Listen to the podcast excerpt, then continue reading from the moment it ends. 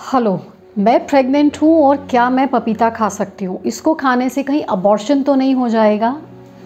क्या इसका जवाब है? देखिए, पपीता खाने से अबॉर्शन होगा, ये बहुत बड़ा मिथ है। इट ऑल डिपेंड्स कि आप कौन से तरीके का पपीता खाते हैं, कहाँ से ये मिथ उठा, क्यों ऐसी ये बातें उठती हैं, इसके बारे में हम आज बात करते हैं। देखिए, जो कच्चा पपीता होता है, उसके अंदर में कुछ फाइटोकेमिकल्स होते हैं स्पेशली पेपेन करके एक एंजाइम होता है, जो कि प्रेगनेंसी के दौरान एक ख़ास तरीके की चीज़ें होती है, जिसे हम लोग बोलते हैं प्रोस्टाग्लैंड या कुछ हॉर्मोन्स जिसे हम बोलते हैं ऑक्सीटोसिन उसके जैसा काम करता है। तो पेपेन एंजाइम अगर एक डेफिनेट क्वांटिटी से ज़्यादा बॉडी में जाती है तो वो वही इफ़ेक्ट प्रेगनेंसी को देगी जो प्रोस्टाग्लैंडिन्स या ऑक्सीटोसिन देते हैं। यानी कि यूट्रस में, बच्चेदानी में कॉन्ट्रैक्शंस लाते हैं, दर्द चालू कर देते हैं। और प्रोस्टाग्लैंडिन्स की वजह से जो गर्भ बच्चेदानी के अंदर में चिपका हुआ होता है, उसे वो सेपरेट कर देते हैं, जिसकी वजह से अबॉर्शन के चांसेस बढ़ जाते हैं।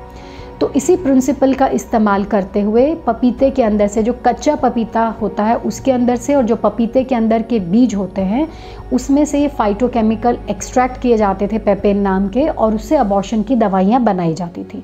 तो वहाँ से ये चलन स्टार्ट हुआ कि पपीता खाने से अबॉर्शन होता है।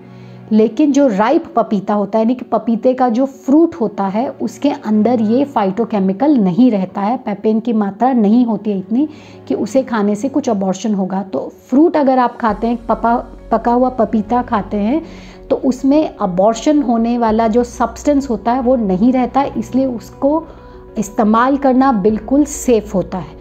तो ये मिथ है कि फ्रूट खाने से अबॉर्शन होगा। इनफैक्ट जो पपीते का जो फ्रूट रहता है, उसमें वाइटामिन ए की मात्रा बहुत अच्छी होती है। इसमें रफेज की मात्रा बहुत अच्छी होती है। ये एक बहुत अच्छा डाइजेस्टिव फ्रूट है। तो अगर आप इसका इस्तेमाल प्रेगनेंसी में करते हैं तो वाइटामिन ए जो कि आपके लिए भी अच्छा है, आपके बच्चे की स्किन और हेयर ग्रोथ के लिए भी अच्छा होता है, उसकी इम्यूनिटी के लिए भी अच्छा होता है वो तो प्रॉपरली मिलता ही है। साथ में प्रेगनेंसी में क्योंकि जैसे प्रोजेस्ट्रॉन हार्मोन्स बढ़ते हैं बॉडी के अंदर में तो जो डाइजेस्टिव सिस्टम होता है, वो थोड़ा सा वीक हो जाता है। तो अक्सर फीमेल्स को कंप्लेंट रहती है कि कॉन्स्टिपेशन कब्जी हो गई, पेट ठीक से साफ़ नहीं हो रहा है। तो अगर आप पपीते का इस्तेमाल करते हैं, जिसमें रफेज अच्छा रहता है तो आपका डाइजेस्टिव सिस्टम भी अच्छा रहेगा। कॉन्स्टिपेशन की समस्या से बढ़ा आप बच सकते हैं। सिर्फ़ और सिर्फ़ कच्चा पपीता, वो भी अगर आप बहुत ज़्यादा क्वांटिटी में खाएँ या पपीते के बीज का इस्तेमाल करें तो उसी में ही वो लेटेक्स फाइटोकेमिकल होता है पेपेन जिससे अबॉर्शन हो सकता है। अदरवाइज़ फ्रूट का इस्तेमाल करना बिल्कुल सेफ़ है। इनफैक्ट बहुत अच्छा होता है। मैंने खुद अपनी प्रेगनेंसीज़ में इसका इस्तेमाल किया एंड ट्रस्ट मी इससे ऐसा कुछ भी नहीं होता है। हाँ अगर आपको पपीते से एलर्जी है तो बात अलग है। अदरवाइज़ इस फ्रूट का इस्तेमाल करना प्रेगनेंसी में बहुत अच्छा है।